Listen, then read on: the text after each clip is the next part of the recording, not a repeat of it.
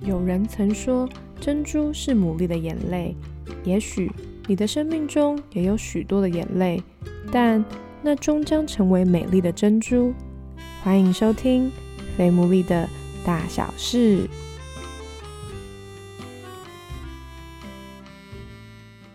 Hello，大家好，我是 Sarah，欢迎收听我们第十四集的《非牡蛎的大小事》。今天呢是连假的第一天，所以祝福大家，无论是和你的家人或是和你的朋友相处，都能够有美好的假期。然后另外呢也很开心，就是我们不重复的下载次数已经突破一万了，耶！那就是近期呢，我们就会有抽奖的活动，那就再请大家可以密切的锁定，就是我们 F A T M O O L E E Family 上面的消息。那我今天呢邀请到的来宾呢，就是我觉得我们相遇的过程非常的奇妙，但今天没有办法就是太 detail 的分享到我们认识的过程。但总之我第一次听到他的爱情故事，我就立刻跟他敲时间，说我一定要访问他，因为真的太精彩了。那在开始访问他之前，我就一定要先请他来介绍一下他的名字。Hello，大家好，我是秀。我是全职妈妈，现在是两个小男生的妈妈，一个是四岁，一个是八岁。哇哦，你的声音好适合广播，为什么？好，那我想要第一开始先问，就是你们的爱情故事，就是你们当初是你跟你先生是怎么认识的？哇，这个，其实我们是呃，因为我的好朋友跟他的好朋友结婚了，嗯，对，然后我们是在准备。好朋友的婚礼的过程认识的，嗯哼，我而且我记得你们那时候认识的过程其实是线上吗？哦，对，你们是算是网友，也可以这么说，就因为是在三个地方发生的，因为当时我先生是台湾人嘛，那我是香港人，所以我们本来就不在同一个地方。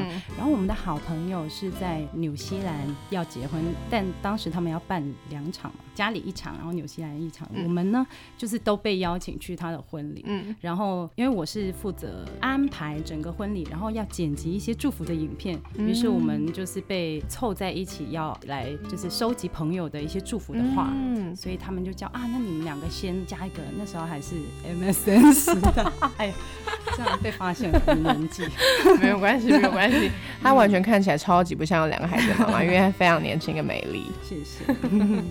其实一开始都没有太顺利，因为我好像不小心把它 block 了，就。于是呢，可能隔了大半个月都没有进展，然后所以新郎就有点紧张，就叫我朋友问我，哎，为什么他们都还没有开始沟通啊？那个照片啊，还影片啊，其实都已经有发给他们，为什么都没有 progress 这样？然后我就想说，嗯，是什么？然后我就发现原来我把它 block，放在一个黑名单里面，然后我就哦，赶赶快把它解锁。但解锁的那瞬间，它就已经绿色嘛，就是在线上，我们就开始聊。我记得那天好像我要出门，但是就好像突然就觉得，哎，这个人出现，然后两个人就开始聊，就哇很多话聊，导致我就是有 delay 到我的行程这样子，有一点，哎，所以你们才第一次聊天，你就觉得很。就算是很什么投投投缘对投缘吗？对，很觉得蛮有趣的这个人。所以那是你们婚礼准备前的，算是两个礼拜，差不多，你们才开始聊天。那后来呢？就是在这两个礼拜之后，在这个过程我们就开始要准备嘛。可是晚上就是进入，我觉得每一段感情都会有的那个，就是了解彼此的时间，可能就会聊到很晚啊。然后会发现这个人很有趣，然后想要多了解他，然后两个人也是可能刚好也是这样的感觉，所以就。是可能一点两点，maybe 就是会在线上一直聊。那你们那时候在认识的时候，有是你会想要多了解对方是像哪些面相？因为我知道有些人可能会不晓得到底要怎么认识一个人。之前应该说我们都是认识蛮多，怎么样说就是感情经历感情经历相对比较丰富，所以就是可能一开始在认识一个人的时候，就会抓到哎，这个人可不可以跟我真的聊得来的那一种感觉，有没有很真诚？有没有是真的想要深入的了解你，然后比较没有那种太多很表面的话，比如说他的家庭啊，他的背景啊。然后比较会越来越深入的去了解这个人对跟你的一个价值观，开心的会分享嘛，也会愿意跟对方分享。比较担忧或不开心的时候，我觉得哎，你是真的有敞开你自己的心，你就是真的有在跟我想要互动。对，因为有有一些男女的关系是可能会聊，但是没办法进去你的心里面。嗯，对，没错。就跟朋友其实也蛮像的，对，就是你有没有愿意跟他分享更多你里面的东西，你会感觉很舒服，还有很被接纳跟爱。所以就是在那两个礼拜当中，你就是可以很明显感觉出来，对方其实也是投入在这段关系里面的。我们两个的关系在那段时间里面是进步的很快嘛？可以这样说，就是很很快就可以很深入聊一些，然后很多事情是很相似的看看法。然后我记得那时候我们一开始说你喜欢孙燕姿，我也喜欢，就是这种有很多的巧合，然后让你觉得啊，他应该是跟我在某一方面蛮相似，但是他跟我不一样的地方也蛮吸引我的，就是这样。对，那那个时候这样子互动了两个礼拜之后，然后就到朋友的婚礼上，对，很。特别的是，其实我们两个的朋友在结婚的准备过程里面，已经单方面，比如说女生会一直跟我说，其实你们两个超合的。然后我说，可是都还没见面呢，怎么可能？但表面这样讲，其实心里面其实已经已经在 在聊的很深。你知道有一种，因为你不确定，嗯，就是不要把话说的 那么死。对，然后对方也是一直说啊，新郎也会跟我现在的先生说啊，其实觉得你们应该是蛮合的。嗯，所以等于旁边的人都觉得你们很合适。对，但是我们因为还没见面嘛，嗯，对，等到婚礼真正，其实蛮紧张又期待，嗯，见到面是觉得好亲切，嗯，然后哦，就还蛮快速的就可以聊起天，不会觉得太拘谨。我觉得可能有前面两三个礼拜的每一天聊的时间很长，然后觉得哎，这个人不是那么的陌生，对，然后有一种就很亲切。你知道我们会闹心啊，洞房，对，洞房之类，所以有很多朋友在一起，那我们也被闹了，那。就是可能因为新娘新郎很想我们就是在一起在一起，就是不知道是怎么样的，然后他们就会那一天就一直可能就因为很多我们的好朋友都在，那就说那你们两个是有考虑要就是在一起发展吗？然后因为我们其实一个很大的问题就是我们是两地，然后我们以前的爱情的经历告诉我们，我是不喜欢异地恋的，甚至是如果我知道我们两个不在同一个地方的话，我可能就不会开始的。嗯嗯，那对他来说，我们有沟通过，他也是这样，嗯，因为觉得很难经营，嗯，很难维持，对，然后有很多的问题。那那一天，新郎新娘就把这个问题就拿出来讲，说你们两个不在同一个地方，如果你们在一起，你们怎么办？直接 对，然后我觉得还他们是在就是好朋友面前，就一堆人面前，你们也是这么可以直接？对，我就觉得，因为那一天可能嗯气氛还不错，然后我也不知道是新娘哪哪来的勇气，直接因为我是不太好意思。对啊，这样问哦，你你的朋友好给力哦。对，然后现在先生在当时他就说，那就彼此他可能会要飞过来，我可能要去看他，就这样。听起来他的意思就是，就是他也想过这个问题，对。然后他在大家的面前也给我一个算是一个承诺吗？对啊，因为也不是一对一哦，是很多人，这是一个什么另类的告白法？对，是蛮奇妙的这个过程，所以我当下也觉得哇，他蛮勇敢的。对，因为你可以选择就是带过，对啊，其实是轻松的状态，不是质问的环境之下，所以他也就哎很勇敢的去直接的说，然后我其实蛮感动，在那个当当下，然后我就像女生比较腼腆，就笑笑就这样子，嗯，但是大家也看得出来，哎，这一对可能对，但是就让我们自己慢慢去把这段关系问题先整理好，嗯。对，所以你你们其实也不是只是一头热的喜欢而已，而是即便有发现当中会有一些。困难，你们其实也在开始之前都有先好好的思考过。是，你们那时候是几岁啊？你们两个二十七吧。对，其实他比我才小四个月，哦，就几乎是同同年。嗯哼，哦，所以等于是婚礼当天结束后就算是对，就是在一起可能两个人彼此喜欢是知道的，对。然后真正在一起，可能真的是一个礼拜吧，很快耶，真的很快。对，Amazing。对。然后他当天晚上就打电话改机票，他其实婚礼隔天他就要回去，因为一般其实你去参加婚礼大概就抓个嗯嗯一天这样子，他就等于说他先待在我的城市里面多一个星期，所以他延了一个星期回去。那那一个星期你们就有就是出来见面什么的认识？我后来听他说就蛮对他来说冲击蛮大，因为开始见我的朋友。因为他留下来，那我就是等于要带他观光嘛，就等于说是朋友啊，对，认识一下，然后中间当然就会有一些要认识一些朋友啊，然后好像那一趟就见了我父母。哇，就一切都很，可是不是刻意的，一切都好像是蛮自然、自然。而然的就发生了。然后我也不觉得是那种见家长很正式，我就想说哇，那那么那么多天，他天天跟你在外面吃也是有一点，然后就回家就是认识一下，就朋友这样子。那时候的感，因为我家还有我弟弟跟妹妹，对，所以其实很热闹的，所以就想说哈，那他这样子也蛮好的，就比较热闹一点，对。那这样子，然后嘞，后来是一个礼拜之后，他要回去之前，你们在一起我们就确立关系了。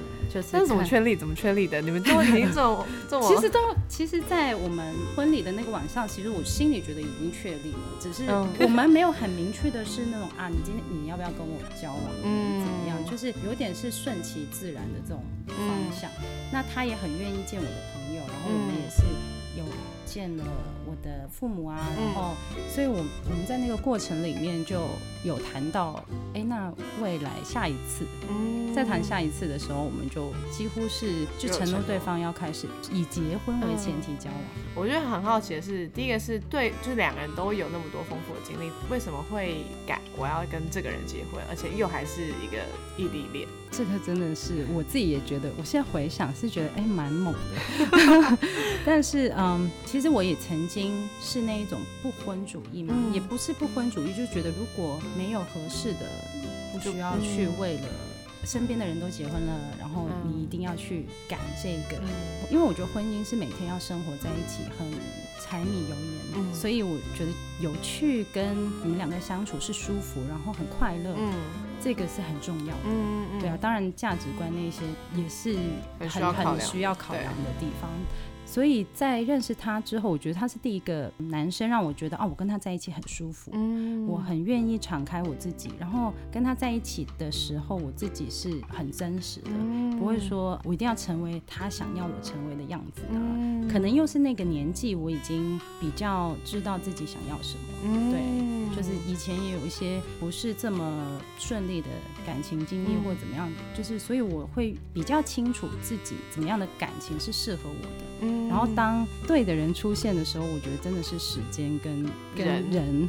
都对了，然后你自己就感觉很确定，那个确定是之前都没有的，那才会进入婚姻。因为之前没遇过，所以没有想过这些，就是曾经的人有让我觉得我想要进入婚姻，所以还是对蛮奇妙的，真的是很特别耶。因为而且又这么短，在几乎三三个礼拜之内，然后确定关系。对，然后接下来你们，我记得你们也很快就结婚嘛。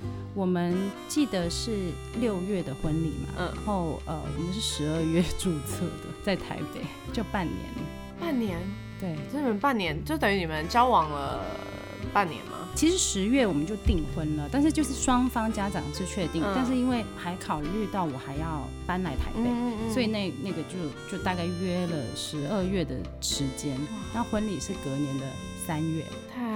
就其实是很快，真的很快，而且你那时候等于你搬来台湾，对，所以你那时候也决定要辞的辞掉香港的工作，对，你怎么 哪来的勇气呀？而且你是自己嫁来台湾，对不对？你没有家人在台湾，没有。嗯，我觉得可能我是一个比较独立的人，可能原生家庭里面我就姐姐嘛，我是大姐，所以比较。就习惯了，呃，十五六岁我就就一个人去英国嘛，所以我觉得，哎，对我来说好像比较容易。那对他来说，我觉得就不太一样的。我觉得台湾的环境我还蛮喜欢的。当时有考量过两个地方，如果就是有家庭有小朋友，哦，那哪一边比较适合我想要的那个？你其实是一个会计划的人，是 对。但是以前好像太计划，然后我先生当时是说，哇，怎么有一个人婚礼的行程是大概十点、十点十五，很细节，很细。然后他是一个完全不一样的人，就是所以，然后可是在这个这个算是蛮大的差异。对，我觉得哇，因为他是一个他是基督徒嘛，第三代，所以我觉得他让我看见生命里面很多正面的东西。其实我很喜欢计划，我觉得我。可能因为原生家庭的关系，我觉得我是一个比较有一点点负面，嗯，但是表面当然就不太会呈现那个比较软弱的部分。嗯，但是我遇到他以后，我觉得我看见不一样的选择，就是我看见啊，他对很多事情的态度很乐观啊，很积极。然后也不是说他完全没有烦恼，怎么可能？嗯，但是他面对那些患难啊、烦恼啊，他都可以很安然、很相信。跟他在一起有一种他带我去一个更好的未来的感觉。我就是对的人，就是你们两个在一起的时候，你们会遇到更好的自己。我觉得这真的就是一段很好的金句。关系对，而不是而不是好像对，就是扣分的，一定是加分。对，所以那你那时候包含像你可能过去在英国啦，后来要转换的环境，然后接下来又自己在台湾嘛，那你有没有一个适应期？适应期，我现在是第九年了，嗯，快哇，快十年。嗯，真的是，我觉得台湾人很热情，嗯，然后很爱寒暄嘛，然后我是一个很直接的人，一来就是前面有很多客套的，然后我就觉得，哎，到底是想要讲什么？重点在哪里？我觉得我是一个很急的人，那我先生是一个很慢的人，那我觉得香港是偏是一个很相对比较步调快，步调快，然后讲效率的，嗯，那台湾是相对比较慢，然后大家比较温暖的，所以一开始会觉得有一点不适应，是说话的方式。啊，还有我我自己其实个性也要调整，在在这段关系里面，这个是我听我先生讲，我自己是没有察觉。他大概好像我嫁给他大概三四年之后，他就说哇，你跟你以前刚认识你不一样。我说哪里？他说你以前来台刚来台湾，你可能就会很多在街上就很喜欢讲，哎，那个人怎么穿的那么奇怪？就是会有很呃有一些很喜欢论断别人的习惯，然后也会觉得哎怎么那么慢啊？就是会很喜欢抱怨啊，这是不自觉的。我觉得这是哎，好像我就是很自然的。可是后来，我觉得在信仰里面，我也跟着他一起看见不一样的可能性。哎。不会啊，慢一点也蛮好的，就是那个不按着自己的计划也没有什么不好。这个点我觉得有让我的生命有不一样，就是我想要控制很多事情。我跟他在一起的时候，我发现了，如果控不控制他，或者不尝试着按自己的方式一直掌权的话，我可能会看到更美好的可能性。我觉得这就是我我一直在。文化差异里面慢慢学习，我觉得回去反而会有点不习惯，是真的大家太快，太快，太快，然后就会自己就真的被同化，也被。台湾人的温暖，我觉得是蛮难得的。嗯，那所以你先生在过去，他从来都没有跟你提过，他不会直接讲哦，这就是他很厉害的地方。我觉得 其实我是比较直接的人，所以我有什么不开心，我就会直接讲。嗯，那以往的关系里面，可能男生也会直接跟你说啊，你这样什么意思啊？然后等等啊，直接起冲突。对，两两个人很嗯，会比较容易起冲突，但是问题却比较容易被情绪所淹没。你就其实没有处理你们的问题。嗯，我先生他是好像很清楚我的弱点，其实我就是吃软不吃硬啊。就每次如果我有一些想要跟他吵架，或有一些不满意，我就直接说嘛。嗯，然后他都会找到很合宜的方式来处理我的情绪。嗯，对，譬如如果我生气的时候，他可能就会先让我冷静一下，然后再飘过来，然后笑笑的看我，然后我看到他，我就会觉得这人太好笑了，我就没办法生气。其实就是很小的点，我觉得也不是因为。他做了什么，而是因为他没有因为我的怒气或我的脾气而让我觉得他不爱我或不接纳我。我觉得这是一个他知道我这样，但他还是就是在那，这是真爱陪我 这样子。然后我慢慢也是被同化，我也不太会这么容易跟他杠起来。对，其实我们几乎没吵过架，就是正面的。冲突，然后我们很喜欢会彼此写卡片。一开始交往的时候，好浪漫哦，你们。哎，我觉得他是会聆听我，我觉得女生都很需要被了解、倾听。我觉得他是一个很好的聆听者。我很爱做菜，然后他他也超爱吃的，所以有时候我觉得他有一点很有智慧的，他不会指使我去。啊，我现在你要去帮我做什么？他就说啊，我现在好饿，如果有你做的什么什么就好了。哇，他很会说话。对，然后我就会想说啊，那我被需要，那我就对我会觉得他给我很多智慧是。其实也放在我跟小朋友的沟通里面，我觉得沟通还那个话术啊，然后你如何让对方很心甘情愿的去做，我觉得这也很这个是个智慧，对，很重要。多为对方想一下，我觉得这真的是感情里面很重要的部分。对，真的，年轻人们要真的是把这句话记下来。很多时候，因为都太想自己的好处了。对，为什么都我帮他付出，对，他都没有帮我怎么怎么样？就有时候，当你多做一步的时候，你就会发现，哎，其实他会给你更多。嗯，对。据我所知，你在国外有读过书，然后我相信你的学经历应该也是蛮丰富的。可不可以讲一下你大概的曾经做过什么样的工作？然后后来为什么会选择当家庭主妇？哦，我大学是念行销广告的，所以几乎毕业后就是直接是在比较大的广告公司里面做企划行销。我觉得我从小有一个女强人的梦，就是有一点说啊，我要在很很美的 office 里面，然后。做的我的提案，做的我的 presentation 这样子，其实我觉得我也有被满足到这个，因为毕业后有。在比较我自己向往的行业啦，就是奢侈品行业里面，就是工作四五年，然后后来就是有转去做珠宝，也是行销，所以其实都是比较 high end，就女生会喜欢啊，比较美的东西。香港工作嘛比较累，跟几乎加班都是凌晨，这是个常态常态十可能十一二点你看完。己的活动啊，然后可能还是会喝个小酒，回家隔天还是要上班这样子，所以呃，我自己其实蛮享受的，嗯，对，但是你都很享受，那怎么会愿意割舍？我我啦，我可能蛮勇敢，我觉得那个人值得值得，然后我觉得来台湾之后，我也可以找。就是那时候就是一股劲，没有想过什么呃 行业在不同地区的差异，我能不能找到同样那么好的工作？我好像那时候完全对完全没有在想这个事情。是一个那么会计划的人，对我觉得就是蛮就是有点，我可能个性里也有矛盾的地方，对，所以那时候就没想太多。对，就嫁来台湾。我那时候是还蛮想去念 EMBA 的。哦，对，你都已经其实都已经甚至有计划，有有一些计划，但是计划 赶不上变化，赶不上这个爱情来的变化。哦，好像要度蜜月的时候已经怀孕了，就是所以几乎一结婚就怀孕了。嗯就是可是那时候我是想要先工作，然后其实我爸妈也是比较倾向，哎，你可以去台湾，但是我觉得女生嘛，你就是要有你自己的事业比较好。嗯，就是然后就不会需要靠另外一半的感觉嗯，你在家里面比较有地位吧？我觉得那是我父母的角度来，就是为女儿好了。开始是有蛮挣扎的，因为那个我的学历那时候要做学历的一个认证，非常的麻烦。我那时候是有吓到，没有想过哦，这个东西要拿去英国，然后找那个还要找律师啊，然后还要找律师来认证，因为台湾对于国外的学经历是非常的 对，所以那个过程对。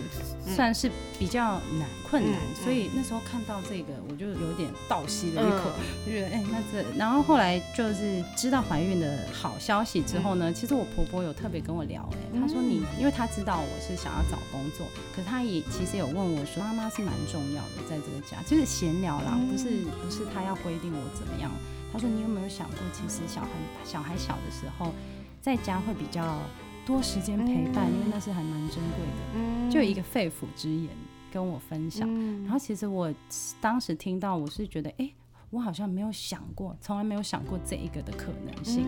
我就觉得我必须要工作，但，哎，对啊，为什么？嗯，这都不是我计划内的，但是。我们现在有一个 baby，那我们要怎么样来规划？然后也是在那个怀孕的过程里面，我觉得孕育生命很奇妙。对，然后我觉得，哎，对我每天上班的那个时间，我都不能看他。嗯，那我觉得如果不是经济十分不许可，我觉得真的陪伴小孩的那个时间是很珍贵的，不是可以替代的。对，因为他们长大就就长大了。怀孕的过程让我有一个很深的转变吧。哦，所以在怀孕的时候你就决定你要成为一个家庭主妇。对，这就是会觉得我应该是三年吧，先不要，就是短期的。所以还是原本还是有一个期限。对，还是就是先先看一下，因为毕竟我不能说就哦我要做就是很久，嗯，不知道做多久。其实就是不再把自己的计划放在最首要，应该是这个，因为我没办法知道会发生什么事情，所以比较放掉的那个心态，我觉得就会让我很比较自由吧。嗯嗯嗯。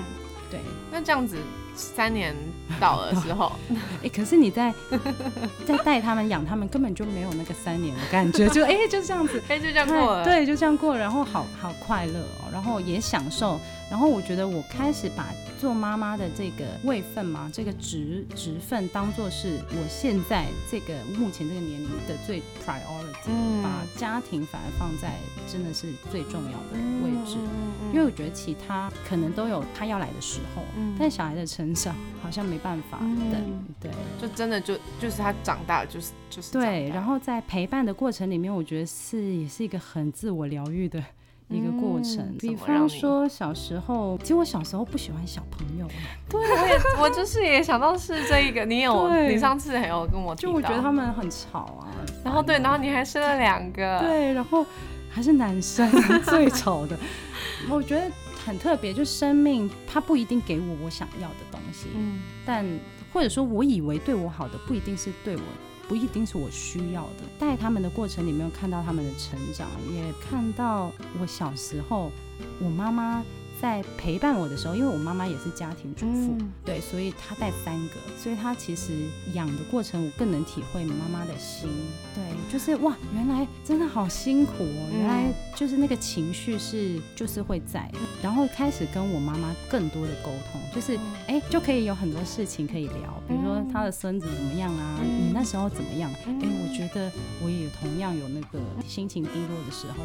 需要被了解的时候，然后就哎，我觉得我跟我妈妈的关系又更恢复，对，更有突破，对，更有突破。然后不是总是在我自己的身上，我觉得是一个很好的生命的传承，就是我以前没有想过的事情，但我在那个里面，我觉得我是被。疗愈的，嗯，对，嗯，我觉得不是我带小孩，是我带小孩的过程里面，我们是一起去，嗯嗯嗯，成长，嗯嗯，对，我觉得自己生命的成长，嗯，对，嗯，好棒哦，真的，我觉得哦，真的好棒，好，那。呃，而且我觉得听到这个过程中，我会觉得，就是你是一个从一个凡事想要靠自己的人，然后到渐渐你愿意放手，对，然后反而你真的有一种感觉，是你放手了，可是却反而得到更多。